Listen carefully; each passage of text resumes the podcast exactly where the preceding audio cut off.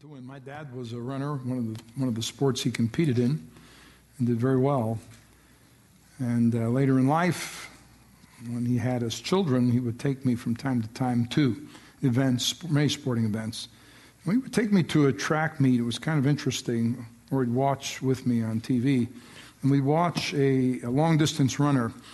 When the start of the race began, he would kind of nudge me and he'd point out certain characteristics of certain runners and especially those who jumped out of that starting block very rapidly in a long distance run, then he'd say, he won't finish the race in first place. And, you know, I wasn't getting all that he was telling me. I was a kid. Now I get it. Now I understand it.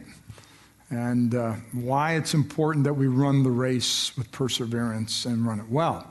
So we're going to look to the word of the Lord in 1 Corinthians 9, verse 24, and let's stand together. I want to read to you the Word of God right now.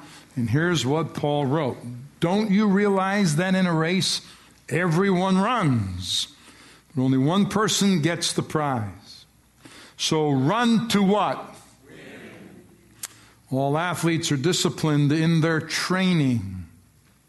They do it for, to win a prize that will fade away, but we do it for an eternal prize.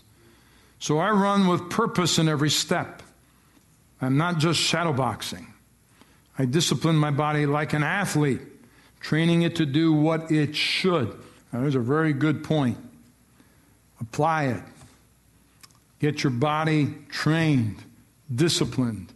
Otherwise, I fear that after preaching to others, I myself might be disqualified. So, Father, your word is our owner's manual. Holy Spirit, reveal from the owner's manual what we need to hear, illuminate by revelation what we need to see, what we need to apply, causing us to grow, to mature, to develop, to rise up and defeat our adversary so that we run to win. We thank you in Jesus' name. Amen. Amen. Paul goes on to say in Hebrews 12, therefore, since we are surrounded by such a great cloud of witnesses, let us throw off everything that hinders and the sin that so easily entangles, and let us run with perseverance the race marked out for us. Wow, that's quite quite challenging. Now Paul uses the analogy of running a race. And he's speaking using the Greek culture as his background for the message. Athletics were a huge part of the Greek culture during the time that Paul was here. And the Greeks prized physical fitness in their culture. From childhood, Greeks were encouraged to participate and compete in athletics. So Paul uses the analogy of running the race and being a fit athlete. He says it's not speed, but endurance. It's winning the prize. In the Greek culture, there were no rewards for second and third place. Okay? Only the winner received the prize. So Paul says that living for God requires us to be temperate and disciplined in all areas of our lives. As an athlete has to discipline his or her body an, abs- an athlete will abstain and be temperate because he or she knows if I stay up late and eat a lot of pizza at night, I'll probably not perform very well early the next morning. They know it's a prerequisite, so they're temperate in all things. And Paul tells the followers of Jesus, you avoid excesses. You are to be disciplined. Just as a runner is disciplined so must you be as Jesus was. We are to be disciplined. You watch your diet, you restrain your flesh, it's under subjection. You are patient, which means you endure the hardship without complaint. And Paul said, living for God is like running a marathon. It's not a sprint, it's a long race. And Paul said, understand that everyone will not win the race. Now, many of our Western churches The subject of hell is never brought up. According to our Western culture, in our church in the Western culture, God might as well shut off the burners because no one is going to go to hell. It's not according to the Word of God. There will be people who go to hell. And Jesus said that before it all winds down, there'll be people in the church who fall away. People will miss the prize. And Paul said this the Christian journey takes discipline and it takes determination and focus. This past Tuesday, they ran the Boston Marathon. Boston Marathon is perhaps the premier marathon in America. Over 35,000 participants began that race last Tuesday. And it was a big deal in the news because it was a one year commemoration in, in honor of and remembrance of the horrible terrorist attacks that occurred in that race in 2013. People were killed and others were maimed, permanently injured. It's a famous marathon 26.2 miles. People running that marathon from all over the United States. They trained for months to compete in that race. And what's really interesting about the Boston Marathon is this for the first 19 miles of the marathon in Boston, it's a slow downgrade run. You might not realize it while you're running it, but the first 19 miles of the Boston Marathon is a slow downgrade. So when you cross the 19th mile marker, something happens in the race and it confounds the less experienced runners. When the Boston Marathon begins, as the runners all take off, everybody looks good, everybody's fresh, everyone has come equipped. They all look like runners who are winners in this race. But when they arrive at the 19th mile marker, it's a proven fact that something begins to happen in their bodies. The muscle strength begins to dwindle. The mind gets a little foggy. At the 19th mile marker, things begin to change. It happens when your body is weakened, when your body is depleted. You've been running for 19 miles, and though it's been mostly downgrade, it's still taken a toll on you and now you're a little bit exhausted, a little bit tired. And that's when the designers of the Boston Marathon have crafted into the race the first hill you have to climb. It's called Heartbreak Hill. They know after you've run 19 miles, all the amateurs and less experienced who thought we're doing well, they think, I've got this, I can do this. They come up on the 19th mile marker and something begins to break down hypoglycemia. Endorphins are depleted. Your body is drained of energy.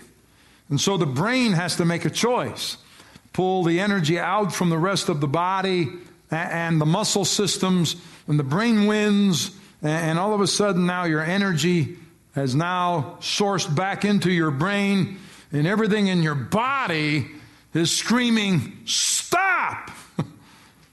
Slow down! and some are going to drop out as they begin the ascent of that hill. Then they said, next your head begins to get cloudy. As you've crossed that 19th mile marker, it's called hitting the wall. When you hit the wall, everything in you says, give up, quit. When you hit the wall, when you really could use a break, that's when it gets the toughest. You hit Heartbreak Hill, and that's when the runners begin falling by the wayside by the dozen. There's something about Heartbreak Hill that breaks the spirit and breaks the heart of the amateur, the weekend warrior. They just showed up for the marathon. And if you do happen to make it the first 19 miles, you're not going to make it up Heartbreak Hill unless you've truly prepared yourself for that moment. Because the first 19 miles is one thing, but Heartbreak Hill is there by design intentionally, on purpose. Before the race begins, it appears there's equality among all the racers, but something happens and it separates the contestants from the contenders. It's called Heartbreak Hill. And it separates those who are weekend warriors from those who have truly trained and disciplined themselves. You either become a contestant or a contender. If you're a contender, you know how to extend yourself when you begin to go upgrade at Heartbreak Hill. You know how to stretch yourself. You know how to reach down deep inside and draw from something extra.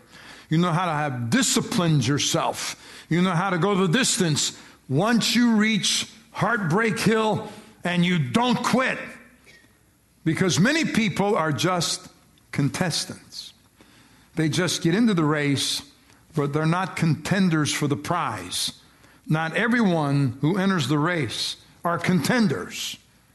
There might be only a half a dozen that are truly contenders. The rest are contestants. They're part of it, but they've not paid the price in preparation to contend. In a horse race, not every horse is going to win the race. The pros know what to look for in a horse race. And they're going to say, well, that one is a contender for the prize. Don't pay attention to who takes off in the lead at the beginning of the race. Mm-mm.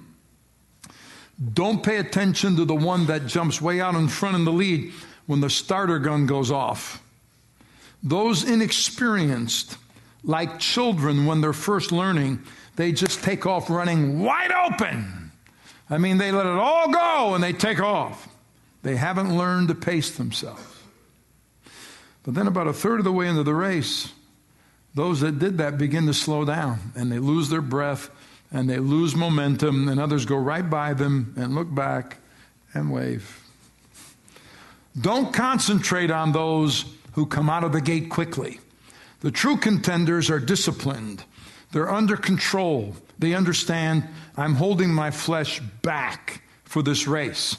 I'm going to need some reserves when I encounter a heartbreak hill. The experienced runners know heartbreak hill is coming. I didn't expect this race to be all downhill. I did not expect it to all be easy. I never expected this to be an easy trot over the finish line. I'm fully aware to have what I need to get over the top of Heartbreak Hill to get the prize, I've got to pace myself. American Christians need to break out from just being weekend warriors. What people don't grasp was that the strategy of Heartbreak Hill by those who designed the Boston Marathon to weed out the weekend warriors, weed out the guy who's just there to try to impress his lady friend. You know, he said, I'm in, let's go. And his belly's hanging out over his waistline. And he might run downhill for a long period, but when he encounters Heartbreak Hill, it's probably going to be Heart Attack Hill for him. It's designed to weed out the amateurs. It's designed to get rid of the social runners. It's designed to weed out the weekend contestants, those who have brand new shoes and their brightly colored shirts. They look the part of a runner. But Heartbreak Hill nullifies everything but stamina and physical conditioning and training, a desire and a will to win. If you don't possess that, you'll never get past Heartbreak Hill. It matters now how well you started or how far you ran. When you get to Heartbreak Hill, if something is not in you that says, I cannot quit, you will not make it. Heartbreak Hill weeds out those who are just contestants. Heartbreak Hill arrives when fatigue begins to set in. Just about the time after 19 miles, and you've expended a whole lot of your ability and your energy that's when fatigue begins to set in. That's when you encounter Heartbreak Hill. You face your Heartbreak Hill when you are exhausted, when you're worn down, when everything in you is starting to scream, quit. It's when you have hypoglycemia spiritually, and it begins to manifest. And suddenly you're spiritually exhausted. Fatigue has set into your faith, into your praise, into your worship. It's gotten into your spirit. Everything in you says, quit. You've been running and running. It was easier when you first started, but now you're facing Heartbreak Hill.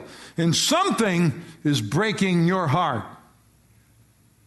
Something is breaking your dreams. Your children have broken your heart. Your marriage, Your family has left your heart broken. You're in a crisis. It's in the moment in this Christian race you discover what you really have. It's not the high times that make you, it's when you're facing Heartbreak Hill. It feels like your muscles are depleted, your head feels foggy. It's in those moments you have to dig deeper, you're being stretched, and you have to decide I am not a weekend warrior. I'm a long distance runner. Now, Ethiopian runners are among the fastest in the world. They are trim and they are lean. If you're ever running a race and some guy from Ethiopia shows up to compete, just go out and buy a donut and watch. Okay? Because the Ethiopians can fly. You will not outrun them. They run like the wind. And when recently interviewed, one of their premier runners said this The reason we win so many races, we run uphill all of our lives. He said, Most other nations' runners practice running on a straight track with a few upgrades. We run uphill all the time. In our nation, we run uphill everywhere. So when we come to a heartbreak hill, it's no big deal. I've run uphill all my life, so when I come to Heartbreak Hill, why would I quit now? So when I'm getting my second win. And I love that. I love that attitude. We are to dig deeper, stretch ourselves, run uphill. We are not amateurs. We are temperate in all things. We run to win. We don't quit. We don't stop. Heartbreak Hill is located in one of the loneliest places in the marathon. Because when you came out of the starting blocks, you know, there were cheerleaders there and people cheering and applauding by the thousands, clapping, yay, excitement. But when you keep on running and now you've come up on the 19th mile marker, heading up Heartbreak Hill, there aren't very many fans. No one's cheering for you. It's lonely. You're alone in your thoughts. No one's there yelling at you, you can do this. No one's running alongside of you offering you some Gatorade. There's no one there but you. It's a lonely place. And some of you can run as long as people are encouraging you. Some of you can run as long as someone is offering you some spiritual Gatorade. But there's a place you're going to come to in your journey with God. And I hate to tell you this, there is a heartbreak hill somewhere in your life you're going to encounter. And there won't be anybody there cheering for you. No one is going to be there saying to you, you can make it. The only voice that will matter is your voice and God's voice. And like David, you're going to say, But David encouraged himself in the Lord his God. He was all alone when he made that statement. It's a lonely place. He was at Heartbreak Hill over his family and the families of all of his warriors. It's a lonely place. There's no visible finish line in sight at Heartbreak Hill. But that hill was placed there strategically by the one who planned the race. And God allows us to run. And sometimes it's easy and it's wonderful and it's a fun run. We're running downhill and there's wind at our backs. But then come seasons when we arrive at Heartbreak Hill. And the word says this to us the steps of a good man are ordered by the Lord. Not just the downhill steps, not just the easy ones. Now, the Heartbreak Hill steps. And God says, I want you to climb Heartbreak Hill. And if you can get over Heartbreak Hill, something broke your heart, something happened somebody somewhere did something. And it brought you to this place in your Christian walk where it broke your heart. And you have faced Heartbreak Hill. God, why did my marriage fall apart? God, why did this happen to my children? Why did this happen to my family? Why did my daddy walk out on us? And if you won't allow Heartbreak Hill to stop you, the word of the Lord to you is this there's a wonderful prize on the other side of Heartbreak Hill. Most will drop out, most will quit, most give up when they encounter Heartbreak Hill. But there are some who say, I never thought it was going to be easy. I never expected a smooth journey all the way to the finish line. Most runners expend themselves, but there are those who are temperate. They have a made up mind. They are disciplined. And if no one at all is cheering you and no one is there to push you, there are those who understand God placed me at this spot and what the enemy went, meant for evil, what he intended for my destruction. And I didn't think I'd be here at Heartbreak Hill, but here I am. Listen, some have been in relationships and you're crying about some man or some woman who walked off. I'm saying what they meant to do evil in your life God will make it work out for your good if you don't quit at Heartbreak Hill. Some of you have walked through tragedies. The word of the Lord to you is if you'll climb up over your heartbreak hill and quit living in the past, quit centering your life around the pain of yesterday. It's time to climb to the top of Heartbreak Hill and to go over it because something good is going to happen to you. And if you won't give up at Heartbreak Hill, do you believe that God has a hope for you in the future? That God's plans for you are good and not evil? It's at this moment that the true leaders emerge at the 19th mile marker. Because for 19 miles, other people ran on ahead, everybody took off, and they all looked like they had the potential to win. But when they get to Heartbreak Hill, they're winded. They're out of speed and out of gas. But if you turn around, you will see coming behind you are the true leaders. The true leaders are born at Heartbreak Hill. That's where pastors and missionaries are born.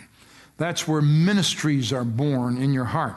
That's where leaders, no matter where you are in the culture, doing the job God assigned you, that's where leaders are born. Not running downhill with no resistance. Leaders are born when they face a huge mountain and it breaks their heart, but they persevere and they will not quit. They're crying and they're struggling and their mind is foggy. Everything inside is saying, give up the dream is not going to happen. But real leaders stand up and say, I know that God told me, and by His grace, I'm going to win that prize. That's where greatness is born. Not coasting downhill, but at Heartbreak Hill. You can come back from a broken heart. And do you want to be a leader? Let God break your heart and see if you can get over heartbreak hill that He allows in your life. Because this is the test. If you can get over the hill and not be bitter, not be angry, not hate, not be upset with God and somebody else in your life, even when you get no explanation and you have no comprehension or understanding, and God allows you to experience heartbreak, and you say, God, I don't understand, but I love you. I still will serve you. I will honor you the days of my life. That's where the leaders are born. That's where Job's leadership grew and developed into full blown biblical proportion. That's where Joseph's leadership rose to the surface when he hit Heartbreak Hill with his own family and then falsely charged and imprisoned. You can climb over Heartbreak Hill. God says, now you qualify to be a leader. Because it's a heartbreak hill where real leaders take over the race. Suddenly, all those weakened warriors, the ones that just showed up to show off, they fall out of the race. But leadership rises to the top.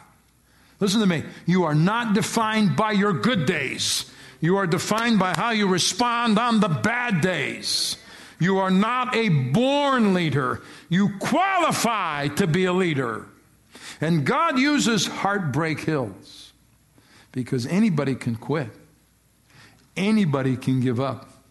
Anyone can throw in the towel on the dream or on the business when all those tough moments hit you.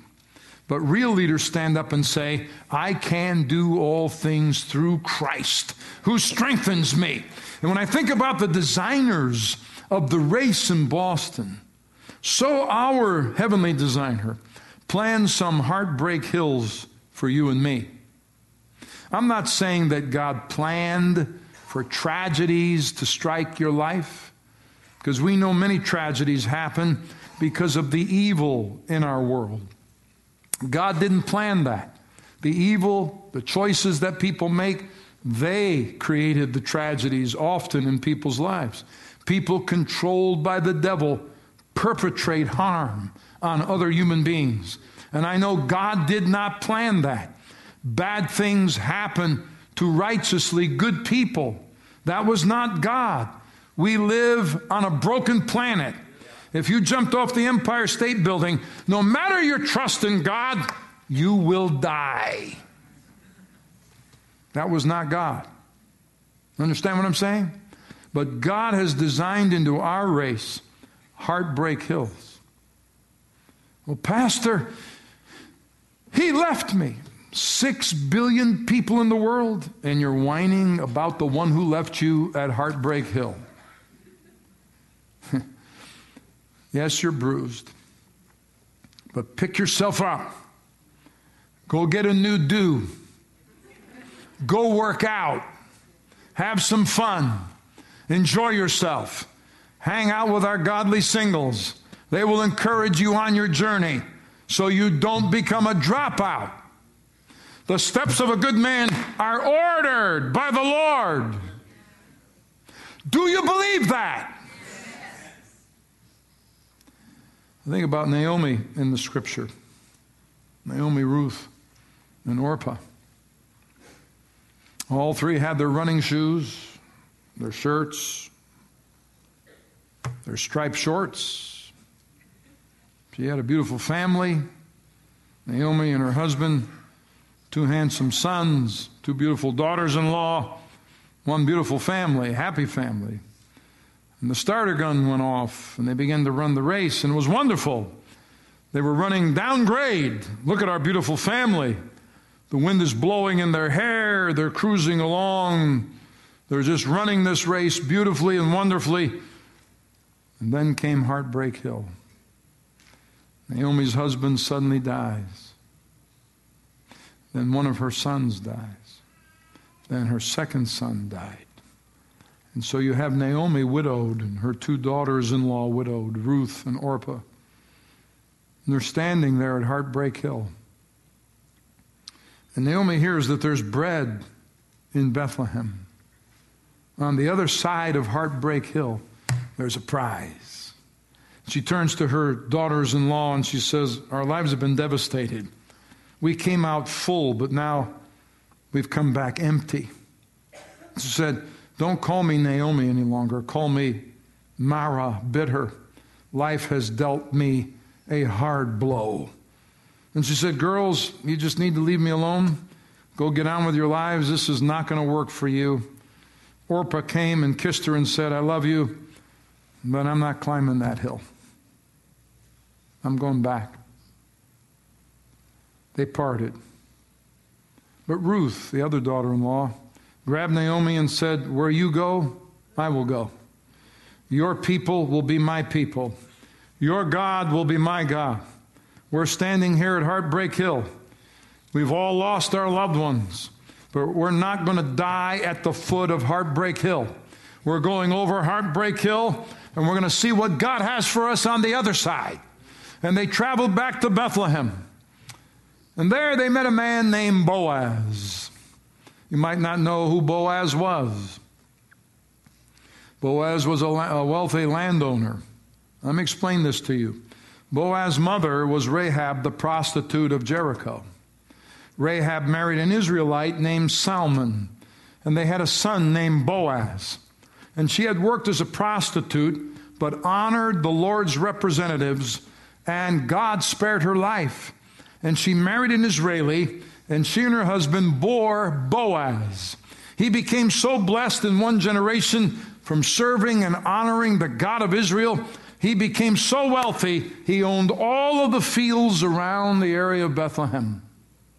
And Naomi and Ruth climb over the top of Heartbreak Hill, and Ruth is out in one of those fields gathering the leftovers from a harvest. And God looks at this situation and says, Let me hook this couple together, Ruth and Boaz. Who was Ruth? She was a Moabite.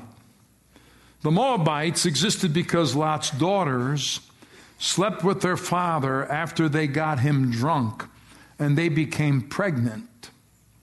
Ruth was the product of incest, and Boaz was the product of a former prostitute. But they all climbed over the top of Heartbreak Hill and they got to the other side. And God arranged for Boaz and Ruth to come together. They got married and they had a child, a son by the name of Obed. Obed had a son named Jesse. Jesse had a child named David, and David had a great, great, great grandchild named Jesus the Christ. And God took the family from incest and prostitution into Matthew 1 and put them into the genealogy of the Christ. But they had to conquer Heartbreak Hill. Don't tell me God can't bless your family. Don't tell me God can't bless no matter what your background. Don't tell me God can't move in person's life. Even if you've been through heartbreak, don't quit. Don't give up. Don't throw in the towel because on the other side of Heartbreak Hill, there's a prize. There's a reward if you don't quit, if you don't give up. Does anybody believe you can get over Heartbreak Hill. Jesus climbed Heartbreak Hill. You can go see that hill, the place of the skull. He climbed it. He cried multiple times on Heartbreak Hill. In one of those moments of his crying out, he cried out with a loud voice, saying, Eli, Eli, Lama Sabachthani, that is, my God, my God, why have you forsaken me? It's lonely and Heartbreak Hill.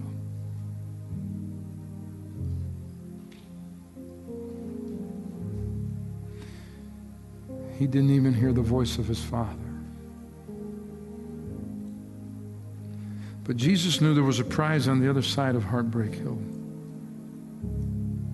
He knew, I can't quit. He had just run downhill days before.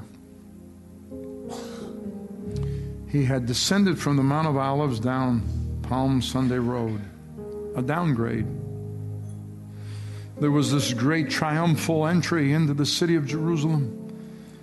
Crowds thronging him by the thousand. People literally taking off their outer garments and throwing them down. Palm branches waving, Hosanna to God in the highest.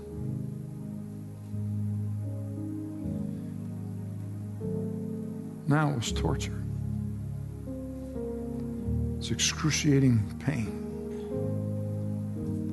was lonely. It's the worst moment in the life of Jesus.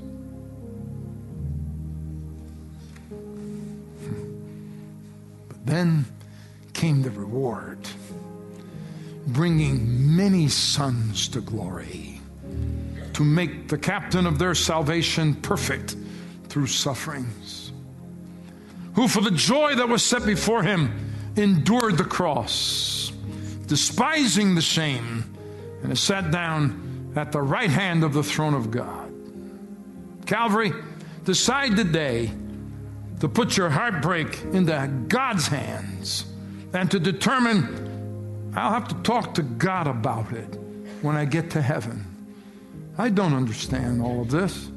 I can't comprehend why He allowed this. Until then, I've got to run on up this hill I've got to scale the top of Heartbreak Hill.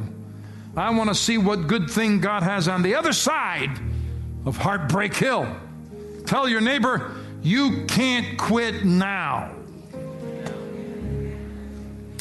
On the other side of Heartbreak Hill, there's a beautiful prize if you won't quit.